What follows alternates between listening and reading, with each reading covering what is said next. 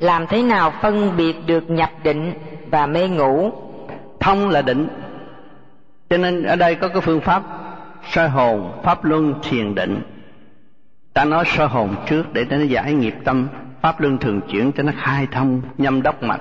Thì lúc đó là cái luồng điển, cái sai còn nó đi lên vậy thì bên cái thanh quan nó mới hút mình đi lên, nhập định.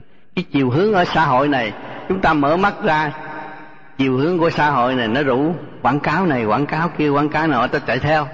Mà nếu chúng ta tạo được cái thanh điển của chúng ta lên khối óc từ khối cái tâm chúng ta giờ cái, cái tâm phàm và ta lên trên trung tim bộ đầu từ đó nó hút đi lên thì chúng ta sẽ được giao du những cảnh tốt đẹp ở tương lai.